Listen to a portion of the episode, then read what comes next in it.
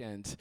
Well, before we dive into the content of today's message, um, if you were here last week, you uh, were a part, you heard us uh, talk about an initiative that we're launching called Believe. Uh, everyone say Believe. Uh, I think I just asked you to respond about 18 times in the first two minutes, so uh, it, will get better. Um, but but this is an initiative we truly feel like God is leading us into as a church in this next season. And this Believe initiative is focused on three uh, strategic areas for us as a church. The first one is expansion. Uh, we feel that God is leading us to put down some roots right here in Bethesda and seeking out a permanent facility. Uh, and a permanent facility, we can not only reach more people on Sundays, uh, specifically, many of you know this, our kids' ministry has been growing. Uh, we've been having to add classrooms. Uh, our, our, kids' ministry, I'm telling you, if you don't know this, uh, it truly is a move of God happening in our kids' ministry. Uh, if you enjoy kids at all, you can just mark kids' team. Come on, somebody, on your Team Sunday form. Uh, there is an opportunity for you in that team, especially all teams. But we are going to create, uh, want to move into a permanent space. And, and this next season is to position ourselves to move in. We are already working with real estate agents, and I want you to know we will keep you updated every step of the way as a church uh, as we are making our, our movement. If you have been a part, even personal real estate, even more so in corporate real estate, it is a process. Uh, and we are in that process now. Uh, that's a big part of what we feel called to do in this next season because we feel called to reach more people. Uh, secondly, is next generation we want to help children and students have an encounter with God. Uh, we, how many of you know that what happens on Sundays in those classrooms, what happens in our student groups, is not just babysitting? Uh, they are having some ministry.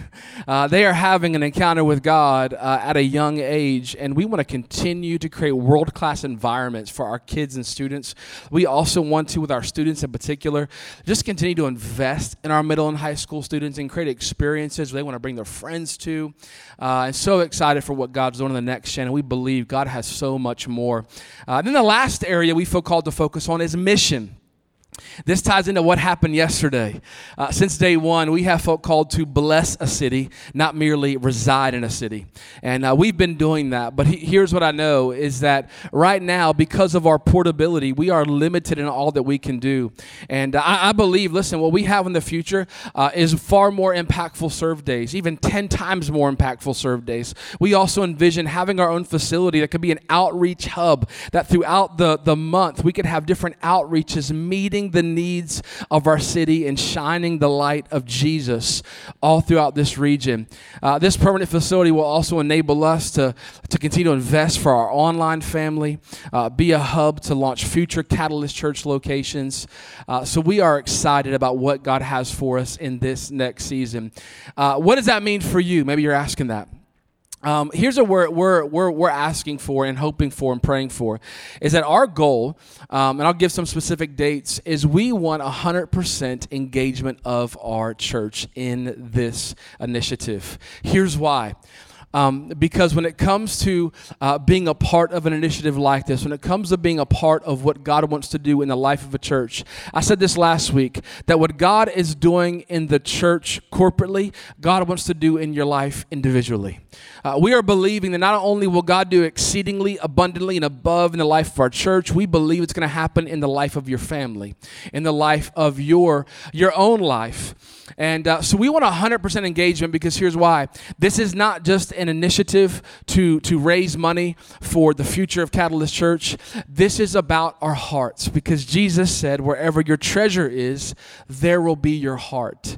And here's what we're asking everybody who calls Catalyst home is to ask God how He would have for you to give towards the Believe initiative.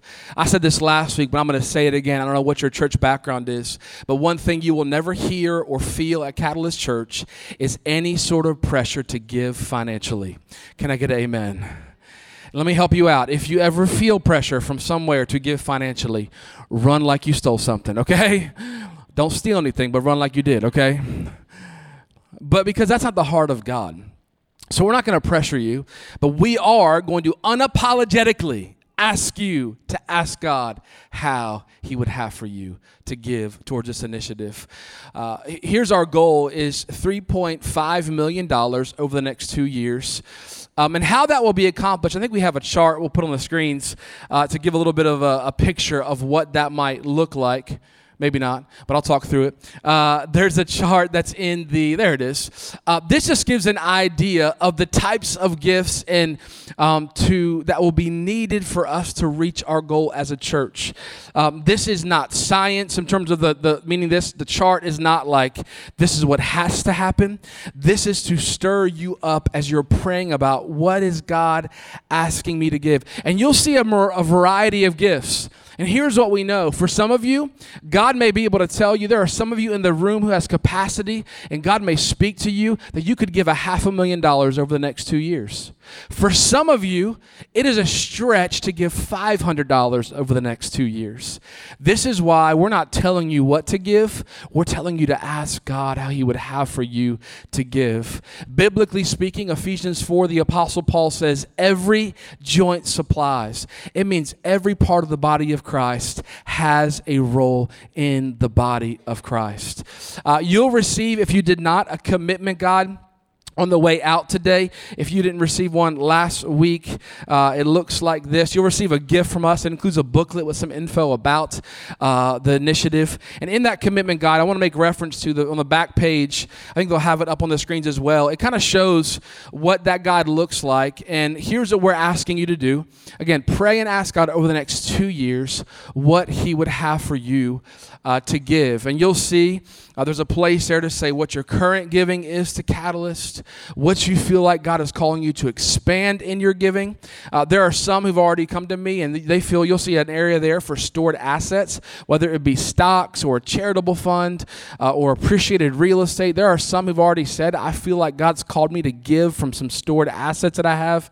Um, it's just there to be a guide in your process as we seek God together. Lastly, I want to close with some dates to share with you uh, for you to mark your calendars. First is Advanced Commitment Service uh, is happening on Friday, November 4th. And uh, this is a night, all of our dream team and leaders have already received an invite for that. But you are invited as well, even if you're not on the dream team. Uh, if you feel like uh, by no- November 4th, God has spoken to you about what He's asking you to commit over the next two years, uh, come to that night. We're going to have an optional dinner from 6 to 7, and then 7.15, we'll have an hour-long worship service. It'll be an impactful night. And then two Sundays from then, November 13th, is our Believe Commitment Sunday where corporately we will give our faith commitments, submit our faith commitments uh, together on that Sunday. Um, and let me just say this here's why commitments are important uh, because this is about our heart, not just about raising money. Uh, and when we make a faith commitment, we are saying, God, I'm already saying yes to you before I have the money. Uh, and we're already saying, God, I trust you before it even comes in. And then last last date, and then we're going to move into our message, is December 4th, is what we're calling Believe Offering Sunday. Uh, and on that Sunday, we are bringing our first gift. Uh, we call it our first and best gift towards our Believe commitments on December 4th. Sound good? Are y'all still with me? All right, let's dive into the message uh, today. We are continuing on this series called Believe. And uh, if you missed last week, please go back and, and listen to it, uh, especially if you call Catalyst home. Uh, and if you are a guest with us, let me just also help you out. Uh, we are not in a campaign like this all the time. Come on, somebody. Uh, this is for a moment of time. And again, please don't ever feel any pressure at all. We're grateful you're here if you're a guest and would love to meet you at our guest reception right after service. We have a gift for you. Uh, but last week, we kicked off the series and talking about uh, really God speaking to us out of Joshua and taking a step of faith, uh, again, and not just corporately as a church, but for your life individually. And today I want to talk about uh, a topic. Uh, in fact, I've entitled today's message, you can write this down if you're taking notes Graced to Give. Graced to Give. And we're going to talk today about looking at uh, 2 Corinthians 8, if you have your Bibles, uh, a part in Scripture where Paul speaks about this idea of being graced to give and the importance of generosity in our lives. And let me just say this today we're talking about generosity, and generosity is far bigger than finances, uh, to be a generous person. Um, but a lot of what Scripture has to say has to do with our finances. Uh, but I want you to think through how does it apply to your finances, but how does it apply in all of your life today? But before we dive in, in, into the word, let's pray. Uh, Father, we thank you for your word. We thank you. It's a lamp unto our feet and a light unto our path. Uh, we pray today as we open it up, God, that you would speak to us. Uh, Father, we just posture our minds, our hearts, our spirits to receive from you today. Uh, it is in the name of Jesus. And everybody said, Amen. Amen. Second Corinthians 8, if you have your Bibles with you, is where we're going to be. Uh, Paul is writing this letter to the Corinthian church, and uh, he actually is writing in Second Corinthians 8. It's actually um, the next uh, two chapters. Really, uh, it even starts in Second Corinthians 7, but 8 and 9 he speaks a lot about this topic of generosity. And he's writing to the Corinthian church, and to give context, the church of Corinth is a lot like a church in this Washington metropolitan area. Corinth was a metropolitan city. Uh, it was full of a lot of individuals who were well educated, um, who were wealthy uh, financially, who were successful. It was sort of a hustling and bustling city. And he writes this letter speaking about a church in Macedonia now, Macedonia was, was pretty much quite the opposite of Corinth. Uh, Macedonia was an impoverished church. Uh, and he writes, really looking at the Macedonian church as an example of how to live a life of generosity. Uh, and it's quite profound what Paul says in just nine verses uh, there in 2 Corinthians 8. Um, it's a great study to read 2 Corinthians 8 and 9 together. You really will get the whole picture of what Paul, um, really the heart behind graced uh, giving as opposed to giving out of obligation. Uh, but here's what he says in verse 1 He says this Now, brothers and sisters, uh, we want you to know about the grace that God has given to the Macedonian churches. A little side note if you're kind of a uh, love uh, to read your Bible and you love to know some behind the scenes, whenever you see um, Paul or Peter or James say brothers and sisters, he's talking to the to church. He's talking to Christians. Uh, because we are the family of God. So I want you to note that. He's not speaking to those outside the church, he's speaking to those in the church. He said, Okay, brothers and sisters, we're family here. He says, In the midst of their very severe trial, the Macedonian church were, uh, were, were experiencing very significant, um, to give context of their poverty, the Macedonian church uh, were under economic oppression. Um, in their city, they were being taxed excessively uh, what we would call today very unjustly. A very unjust government was overtaxing the Macedonian people. Not only that, the primary source of income for the Macedonians were in, were in minefields, and, and they were actually in a mining communities, and the government had actually bought up all of the places that provided income for the Macedonians, and they were siphoning off the income, limiting how much the Macedonian church could make. So they were being oppressed greatly. So when he says here, their severe trial, that's what he's talking about. He says, their overflowing joy and their extreme poverty. But watch this, it almost seems like a contradiction of terms. He says, welled up in their rich generosity. For I testify, they gave as much as they were able, and even beyond their ability. Uh, the original Greek word there for even beyond their ability is the same word that you see in Ephesians chapter 3 when God, it says that God would do exceedingly abundantly.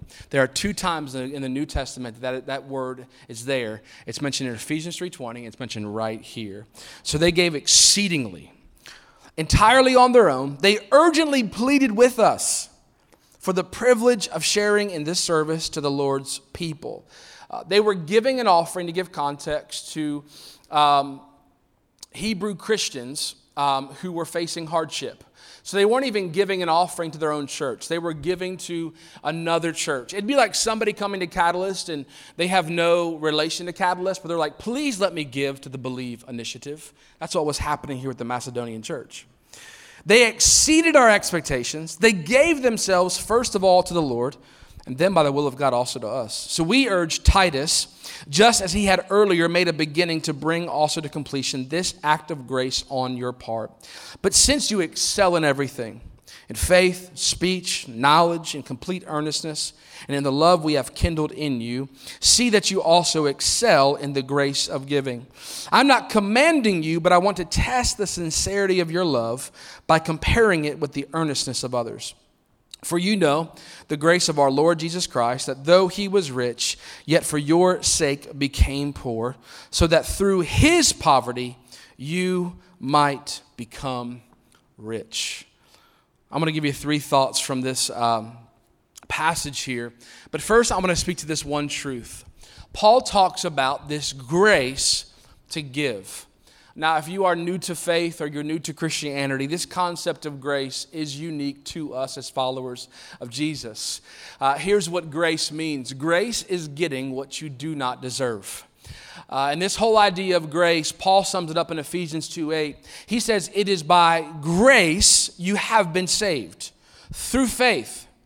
This is not of not from yourselves, it is a gift from God.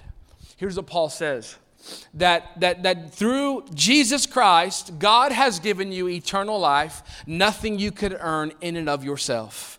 Can I get an amen? That God has given you forgiveness of your sins, nothing you could do even on your best day.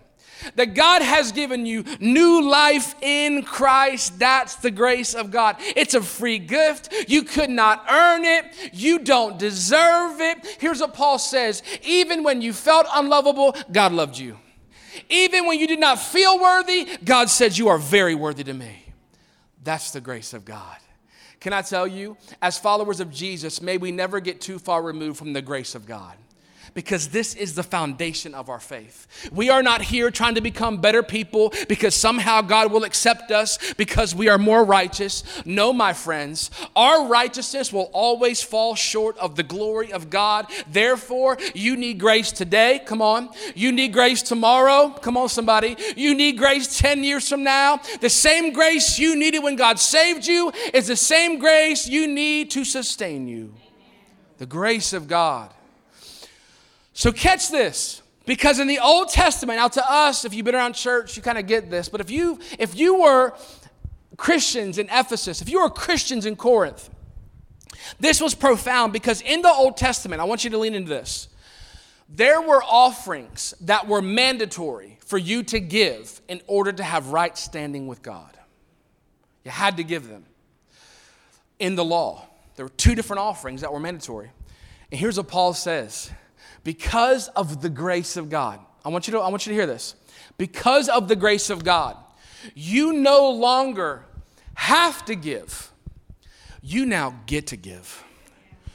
The law no longer holds you liable to you have to give in order to have right standing God, with God. No, my friends, it's because you have right standing with God, because of the gift of Jesus Christ, now you get to give different. It's a different motivation of the heart. We're not giving out of this obligation, we give out of obedience. We're not giving with this weight of, oh man, I gotta give, I gotta be a good person. No, it's, oh man, God has changed my life.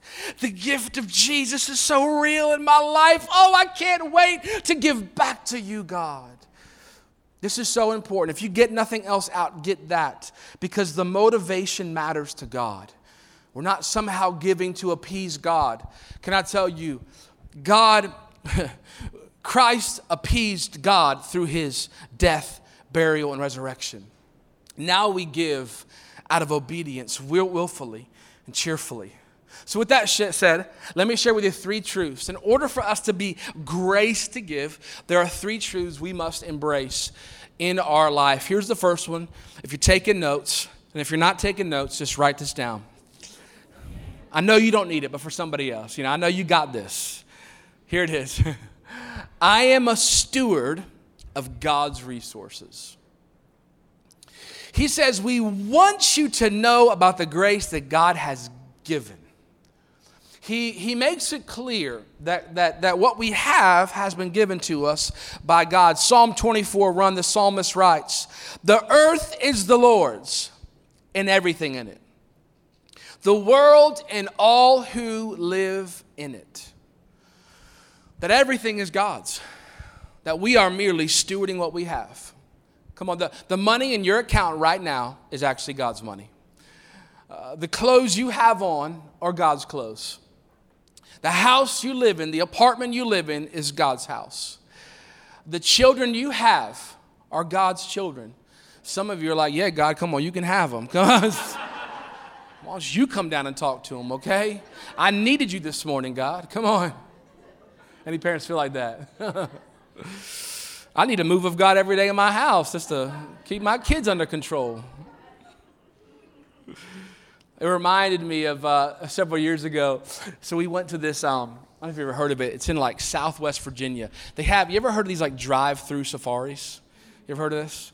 It sounds quite ridiculous. You like drive through and like a buffalo sticks his head in your car and eats this like seed. Um, you do have to get a full detail of your vehicle afterwards. They should include that in the price, you know? It's kind of like afterwards your car smells like buffalo. Um, kids love it. Uh, so we went down there. So it was it's like four hours away or something. So we had to stay overnight. So we got this Airbnb. And you know when you go into an Airbnb, oftentimes they have like a welcome packet, and they had a list of like the house rules that they're like, hey, before you go, you need to do things such as take out the trash. Uh, put the run the dishwasher, strip the linens off the bed. You know things that what what what the house rules are for. It's the owner saying this. This is our house. You're merely stewarding it. And here's what we want you to do in order to steward my house well. Why is that important? Is because what the Bible says is everything you have in your possession is the Lord's. So, what that means, in the same way, come on, if we did not follow the house rules, and listen, Abigail did not want to follow those house rules. Come on, somebody. She was two at the time. A two year old wants to follow no rules. But, but we had to follow those rules. Why? Because we wanted to be good stewards of what we've been entrusted to. And we must follow what God's word says about our finances. Why? Because they are His, not ours. We are merely a steward. Now, the Bible has a lot to say. In fact, back in March, I did a message where I, I taught on stewardship from a bigger perspective. About the Bible has a lot to say about debt and savings and how you spend your money. But today we're just going to dial in, for sake of time, into this idea of being generous. In fact, to give context, there are over 2,000 verses um, in the Bible about money and possessions. That's double the amount what the Bible has to say about prayer. It's quadruple the amount, four times the amount of what the Bible has to say about faith. God cares about what we do with our money. Here's why, church, write this down because it's His money, it's not ours. It's His. Here's what, now some of you might be thinking to yourself, well, Jeremy, I earned my money. Like I work hard for my money. I, I, I put in long hours. I, I, I got a, a, master's degree, a doctorate degree, so I could have this job. I work hard. And I'm not, I'm not dismissing that, nor am I saying that's not true. But I want, I want you to read this scripture out of Deuteronomy 8 because the Lord is speaking to the Israelite people. And let me give context. What was happening to the Israelites at this time is they were getting a little bit caught up in their own wealth. Um, and they were getting a little bit distracted by the blessings. I'll say this way they were getting distracted by the blessings from God, which was distracting them from whom gave them the blessings in the first place. And be careful because we are all susceptible to get so busy that we put God in the back seat of our lives. And we actually forget the fact that the very first that the person who gave you everything you have, including the breath in your lungs, is God Himself. And we somehow think, God, why don't you just hang back there while I go ahead and take this driving wheel of my life? That's what was happening. So the Lord, as a loving Father, offered some loving direction. He says this Remember the Lord your God, for it is He who gives you the ability to produce wealth. So, do you earn a paycheck from your hard work? The correct answer is yes. But if you were to say, is it also true that God has given you the ability to do that work? The, the correct answer is yes. Meaning, did you work hard for your money? Yes, but who gave you the mind to solve the problems they pay you for in the first place? It was God. Did you work hard to earn your paycheck? Absolutely. But who gave you strength in your hands to do the job they pay you for monthly? God Himself. Yes, it's you who will get up early tomorrow morning and go to work and work hard and toil and maybe work longer than you want to. But remember, it's God Himself who put breath in your lungs that enables you to get up and go to work tomorrow. Now, He has graced all of us with different gifts. To whom much is given, much is required. And God's graced you and God is giving these abilities in order to. So we have to settle the fact that God is the owner, I am a steward. Verse 2, it says this in 2 Corinthians 8. And then in their, watch this, their very severe trial, their overflowing joy and their extreme poverty, it welled up in rich generosity. So it, it talks about this idea of, of the, the, the, the Macedonians, that in their poverty, they had rich generosity. In our Western culture, we might say if you are in extreme poverty, you should be the recipients of generosity, not engaging in generosity. Would we agree? But listen, I want you to hear this. Na- a, a natural approach to generosity is different than a biblical approach to generosity. The natural order of the world might say those who have much should give to those who have little. But my Bible and your Bible says it is more blessed to give than to receive. So here is this economically oppressed, going through severe trial group of people saying, Please, Paul, let us give to this church. Because I'm more blessed when I give than when I receive, even in my poverty. Can I tell you, those who have a natural order of thinking and you're waiting for somebody else wealthier than you to give to you or to give to somebody else instead of engaging in it of yourself, you are engaging in a natural mind. And listen, Please hear, I say this gently and lovingly, but you may be subconsciously believing that somehow you are your source, not God. But the Macedonian church said, even in our poverty, even in our oppression, He's Jehovah Jireh. He's our provider. So, Paul, please let us. Generosity, if you are a follower of Jesus, generosity is not something we do when the conditions of life are good. We are called to be generous. We don't give when the conditions are great. Here's what this means. Can I put it in your lap? It means we don't stop being generous just because our brakes went out and our alternator went out and then our axle had issues. That was actually me three months ago. Come on, somebody. You ever go to like the, the, the, you go to put you bring your car in for one thing and then they say, there's eight things wrong with your car. I'm like, the devil is a liar. it, it means, listen, we do not adjust our generosity based upon inflation. We don't say, Well, God, you understand, I'm not called to be generous now. Do you know how much milk is, Jesus? Do you know how much I put into our gas tank? Listen, are you called to be generous or are you conditioned to be generous? The answer is you're called to be generous. We don't allow the conditions of life to determine our generosity. Now, here's what I'm not saying I'm not saying it's not religious uh, your, your, your, your, your degrees of generosity may have to change over season depending on your income and various things. Please hear that. What I'm saying is your calling to be generous is unconditional. We don't give when the conditions are well. Reminded me, we were, um, this was back in 2007, 18, 18. We were in 21 days of prayer and fasting as a church, the church I was uh, a part of, something we do every January. Um, and it was during 21 days of prayer and fasting. So we knew, and we had already talked to our pastor, that we were about to, I was about to leave staff of that church and start planting Catalyst Church. Now, just to give, we are a non denominational church, so there was no denomination that was going to say, hey, we're going to go ahead and back you and provide your salary. At that point in that time, I didn't, we were going to be like, we were planning to live off of like what we had saved. Like, we just, we're going all in with this. Um, now, please hear this. I, I miss it a lot, but I also want you to hear this that Christina and I, we're in this with you.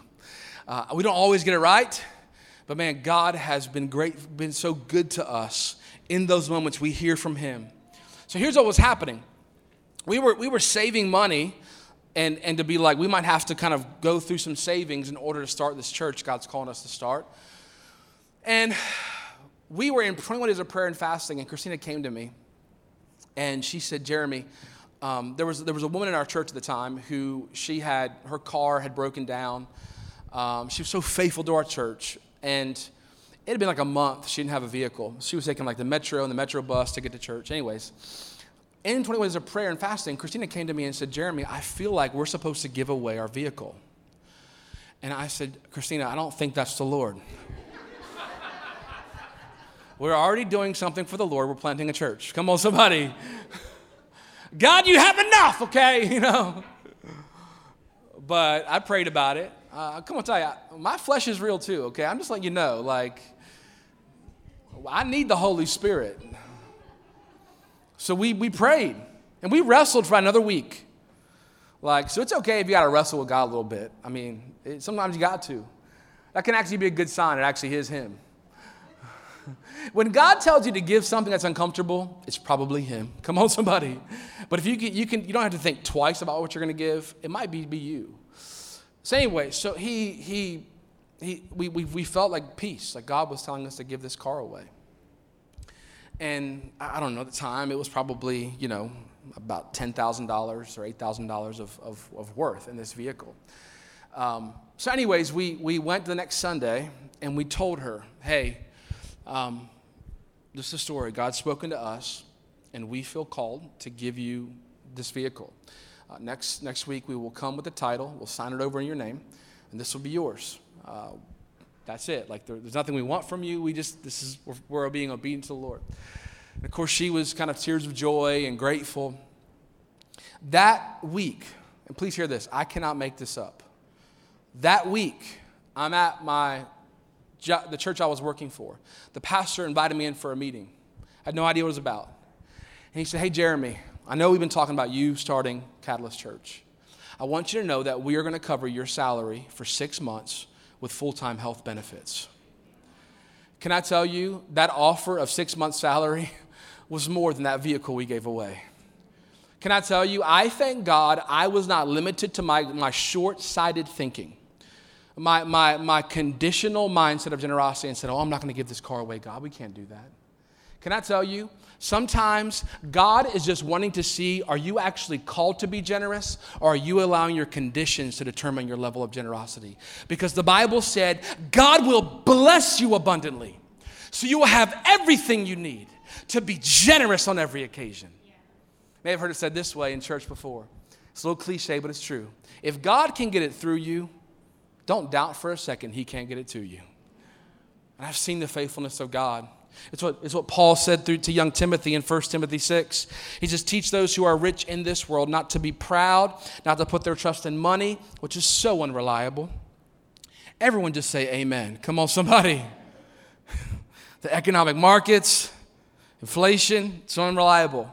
Their trust should be in God who richly gives all we need for our enjoyment. Tell them to use their money to do good. Be rich in good works, generous to those in need always being ready to share with others. By doing this, they will be storing up their treasure as a good foundation for the future that they may experience true life. That word life is the same word, it's Zoe, that, that Jesus used when he said, I came to give you life and life more abundantly. How do you experience the Zoe life? The true life, Jesus, Well, Paul said, it's when you're generous with your life. So we have to understand I'm a steward of God's resources and I'm called to be generous. Here's point two, if you're taking notes. And I am called to give by faith. Verse 5, it says, They exceeded our expectations. It says, They gave themselves first to the Lord and then by the will of God also to us. Paul, right here, draws a connection between their faith in Jesus and their generosity. He says they first gave their heart to the, to the Lord, and then they gave generously to us. Can I tell you what Paul says in this moment? And this is an important note that one mark of your spiritual maturity is your level of generosity. Because Paul says the natural overflow of your relationship with God should be a more generous life. Let's heed the words of Jesus. He said, For where your treasure is, where your money is, there your heart will be also. He goes on to say, No one can serve two masters. You either hate one, love the other, be devoted to one, despise the other. You cannot serve both God and money. Can I tell you this? When it comes to your generosity, is it in part about what God wants to do through you? Absolutely. Because of your generosity yesterday, this week, there are people who need food that will receive food in Jesus' name.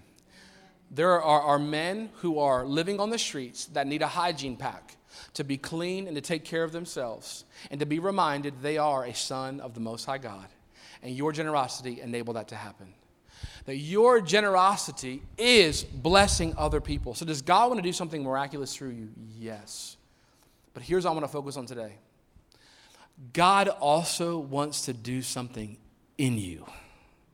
Because generosity, and here's why we want 100% engagement. Every person calls Catalyst home to participate in belief. Because it's not just about what God wants to do through us, it's about what God wants to do in your heart. And, and giving is a discipleship issue. Generosity is a mark of our maturity. Paul said this imitate God in everything you do. And we are called to follow Jesus, to follow his ways. And watch this, the very essence of who he is. For God so loved the world that he what? Gave. That's why generosity is so important. Can I tell you? I think it's why Jesus emphasized money. He talked more about money than heaven or hell. Because here's what he knows the forces of hell will come against you to prevent you from living a generous life. Because when you live generously, you are embodying the gospel of Jesus Christ. That's the power of generosity. That's the power. It's not even so much the amount of what God wants to do in our hearts. And listen, giving is for our benefit. The Bible says they urgently pleaded, Please, Paul, let us give. Why? Because they knew, Acts 20 35, it's more blessed to give than to receive. Right up the street here at the National Institute of Health, where many of you work, uh, 16 years ago, 2006, uh, they did research on generosity, and here's what they found that gift giving behaviors, they found during gift giving behaviors, watch this, humans secrete feel good chemicals in their brains, such as serotonin, dopamine, and oxytocin. They called it, it gives you a helper's high. Come on, who wants to get high today? Come on, somebody. You never thought you'd hear that in church. Come on. I'm not talking about Mary Jane, okay? That was my pre Jesus days, okay?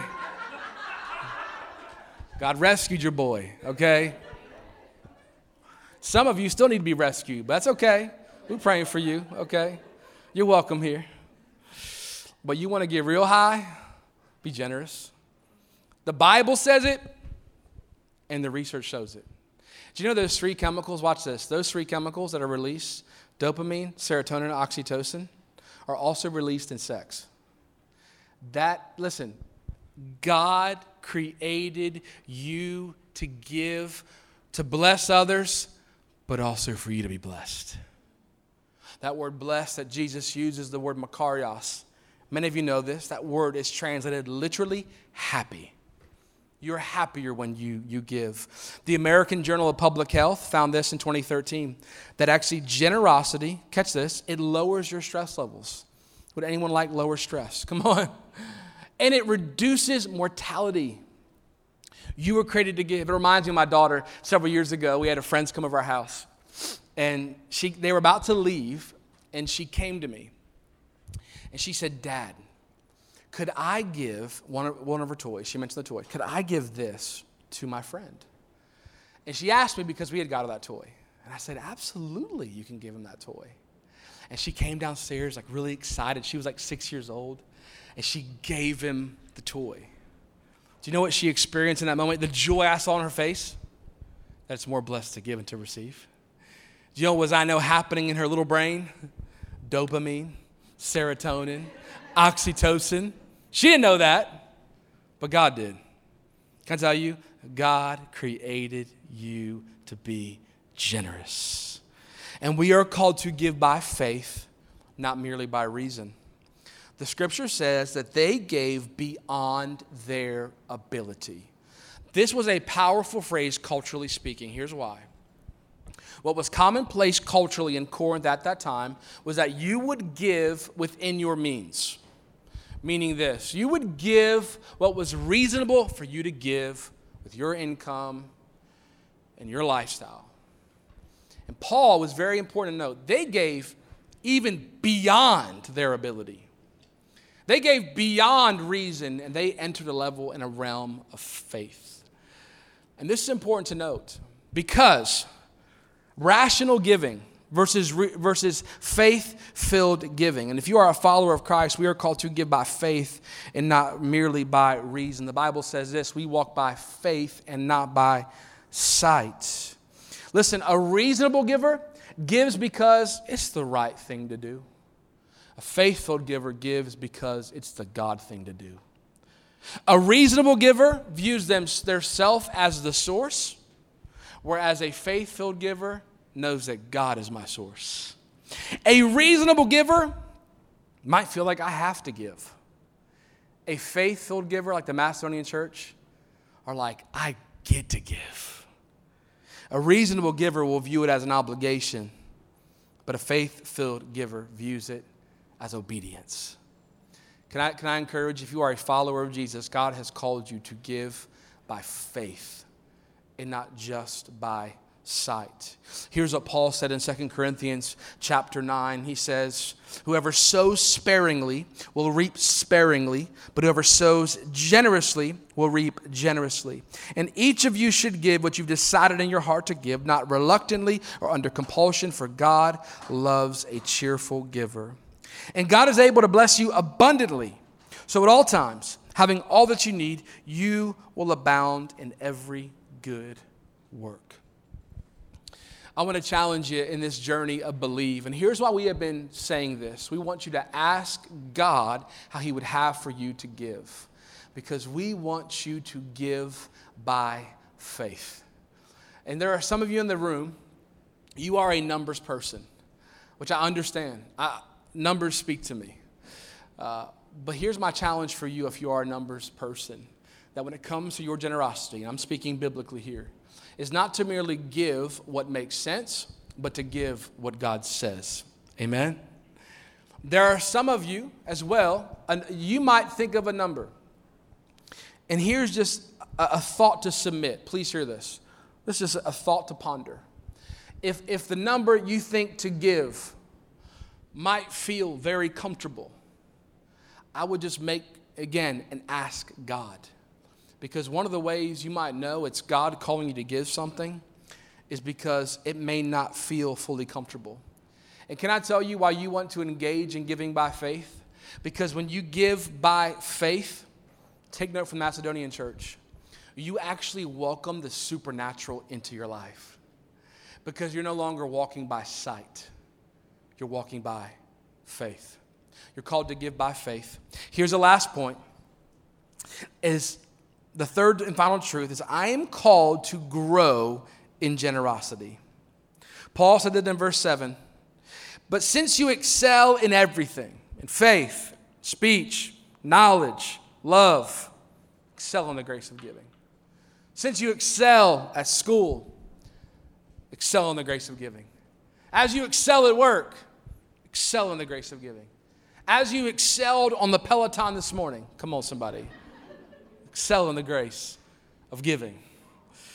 That's what Paul is saying. Have you ever been to the gym before? Have you ever seen someone who, um, this is a common joke because it's true. You know, you, if, you, if you never noticed it, you'll probably notice someone this week. You ever notice someone with an overdeveloped upper body? and what's called chicken legs. You know what I'm talking about? Come on. Large bicep, no calf, right? You're like, it's just one day they're just to tip over and say, What's happening? You, know? you got to do squats, bro. The fall is real, right? So, any trainer will tell you lay off the buys for a little while. Just hit those hams, right? Do little calf raises because you don't want an unbalanced body. Here's what Paul's saying. I think he was seeing the Corinthian church. The Corinthian church, I want you to hear this. They were known for their wealth, but, but their generosity wasn't at the same level. So here's who he was challenging them Hey, Corinthian church, man, you are known for your faith. But in the same way you have an overdeveloped bicep, I want you to work. I want you to work that giving muscle. I want you to excel in giving. Man, you know your word, but I want you to grow in your generosity. Here's a truth I want you to take. I want you to hear this. And here's my hope for you. In fact, I want to illustrate this, and I think I have some team who are going to help me with this. Um, is we all have a next step when it comes to our generosity. And I'm going to close this illustration because it's important that we understand that we have a next step when it comes to our giving. And there's, there's uh, in, our, in our commitment guide that you receive and believe, you'll see something that's called the generosity ladder. And here's the intent of this. I want, to communicate the heart. In the same way, we all have a next step when it comes to our faith and our knowledge of the word, and maybe to be more forgiving, maybe to be more kind, maybe to be more self controlled. That in the same way, we have a next step when it comes to our generosity. Um, and not, it's not my idea, it was um, somebody else's that I just took uh, of a generosity ladder to exemplify the next step. Um, now, if, if I fall off this thing, I'm going to see who really loves me and who will help me. Um, I did try it out last night to make sure, you know. I'm not a small man, okay? Um, I think that's why I got this is called gorilla ladders. Come on, somebody. I'm getting distracted. Well, there's different levels of, of giving I want to submit to you. We're going to go through them quickly. And here, here's the first one. Some of you might be here of what, of what is called, we're just calling a potential giver. And that's, that's someone, and please hear this wherever you are, there's no condemnation. Remember, we are graced to give we no longer are mandated to give. It's not, we're not giving for approval, we give from grace. A potential giver is someone who has not given yet. So you would be right here at the bottom of the ladder. And here's my challenge for you is to take a step. Maybe for some of you, is your step is just giving for the first time. And you will experience the more blessed to give than to receive. That next level is what we call an emerging giver. That's that first step. And some of you are here. You've, you've, you've given, and you've experienced some of the benefits. And that's what an emerging giver is. You've, you've maybe, I know for here a, as an emerging giver, I was here for a while. I, I, I would give um, at the end of the month, whatever I kind of had left over, I'd kind of give. Um, if I felt inspired by something, I gave. That, that was where I was for when I first came back to faith. I was, I was there. I just kind of didn't really give systematically or intentionally, just kind of gave when I felt like it. And maybe if you're here, you're an emerging giver. Here's my challenge for you. Maybe to take a step up is to be a consistent giver. That's your next step. And here's, here's a scripture from 2, 1 Corinthians 16, 2. Paul says, On the first day of every week, each one of you should set aside a sum of money in keeping with your income. So Paul says, Be consistent. Let me give real practical for a consistent giver that means you're not just giving spontaneously, you're planning your generosity. And I'll just tell you what we do as a family. I'm just, just this isn't like a, in the scripture, this is how we do it. Our first line on our budget item is giving. And here's my heart because God's my provider, no one else. So I give to God before I pay my mortgage. I give to God before I pay Netflix. Why? Because God is my provider. And, and, and for us, we used to kind of give every time we got paid. Now we have recurring giving, and so many of you do. And I want to commend you for that. And that's what that is. You're just recurring giving and saying, hey, every first and 15th, this is going out. So when I get paid, it's the first thing that gets my finances because God is my provider. Maybe for some of you, that's your next step, is to move into that planned giving. And again, ask God. The next step up, so you have emerging, you have planning. Okay, this is where it gets dangerous, people, okay? You have tithing. Tithing. Now, let me say this about tithing. Well, let me read a scripture for you first. Verse 11 of Malachi 3. Or verse uh, 10. Bring the whole tithe into the storehouse, that there may be food in my house. Test me in this, says the Lord Almighty, and see that I will not throw open the floodgates of heaven, pour out so much blessing there will not be room enough to store it. I will prevent pests from devouring your crops, and vines in your fields will not drop their fruit before it's ripe. Tithing is the first 10% we bring back to God. It was pre Mosaic law, it was written into the Mosaic law, it was a New Testament practice. Uh, at one point, it was a mandatory offering. Now it is a grace gift. Now, we believe this is where generosity starts in the life of a follower of Jesus. But we mentioned the emerging giver and the consistent giver because maybe some of you, you're not ready yet to make that jump into tithing. And we understand. When I first came to Christ, I was not ready to tithe. I literally told someone this, and maybe you've felt this before. I was like, I love God. I just don't know if I love Him 10%, okay? Come on, can we, 10% can feel like it is. It's a chunk of money. So I was like, all right. I had a good friend of mine who I trusted just challenge me because the Bible says it's the only part in all of Scripture, Old and New Testament, where God says, test me. Test me. And see that I will not throw open the floodgates of heaven, there won't be room enough to store it. Let me hear this. Let me, let me just say this. God will bless you when you are generous. But I want you to write this down. Here's why God blesses you he blesses you to be a blessing. He's not blessing you to, listen, if you hear people say, if you give, God will get you a new car. That's not biblical, okay? God blesses you to be a blessing to others. Can I get an amen? That's tithing. Here's the last part. I'm closing now. It's called extravagant giving. And let me say this. Now, here's where I might fall, okay? Um, this is where God wants all of us to be. All right, come on. I don't think I'm on the online stream anymore, but I'm still here. this is where God wants all of us to live extravagant generosity. It's the top of the ladder. Um, Mark 12, read this. Jesus sat down, it was an offering being taken up. He sat down, he was watching them put in money into the, into the receptacles. I had 13 receptacles around the temple. A poor widow came and gave two very small copper coins, worth only a few cents. Calling his disciples, he said, Truly I tell you, this poor widow has put more in the treasury than all of the others. They gave out of their wealth, but she gave out of her poverty, put in everything. She gave sacrificially. And this is what extravagant giving is. What she gave, two mites, a mite in modern uh, currency is one eighth of a cent. Most temples would not even accept a mite. It's not about the amount, it's about your heart. And Jesus was exemplifying what I want is for you to give out of obedience in your heart. And that's what she did. I remember uh, years ago, we were. Uh, part of an offering similar to this. And we were being asked the same thing. You pray and ask God how you would ask you to give.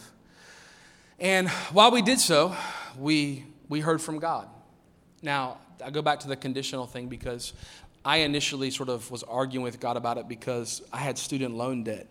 I was still paying off. And I was like, I don't think I can give what I feel like God's saying because of my, my, my debt. And I remember God just kind of reminding me, Jeremy, I am bigger than your debt. Let, let me just share what happened. And again, I could not make this up. We gave the amount, which at the time was the highest amount we've ever given. And we gave, and about five weeks later, it was the end of the year. And Christina had just started working for a new organization, and it was uh, kind of end of year bonus time. And her end of year bonus paid off all of my student loan debt in a moment. Here's, here's what I want you to hear God will bless you abundantly if he knows that you'll trust him. And God reminded me, Jeremy, do not, do not give conditionally, but give by faith. And God will bring a blessing. Paul concludes with this, and we close. Our last scripture. The worship team can come.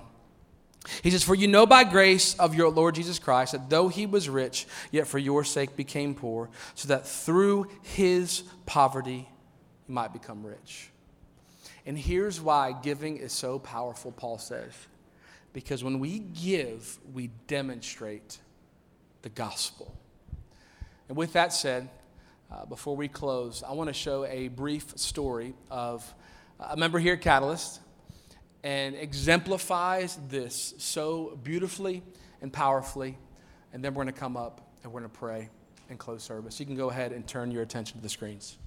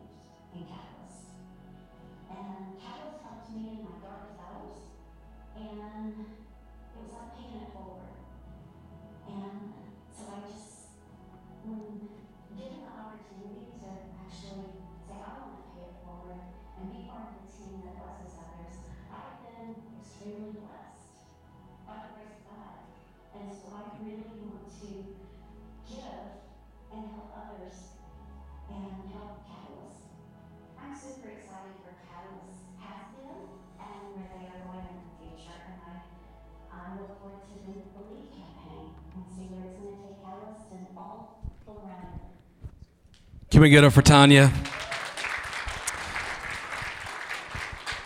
She said this she's experienced the grace of God. And to use Paul's language, now she is graced to give. Can you bow your heads with me, church?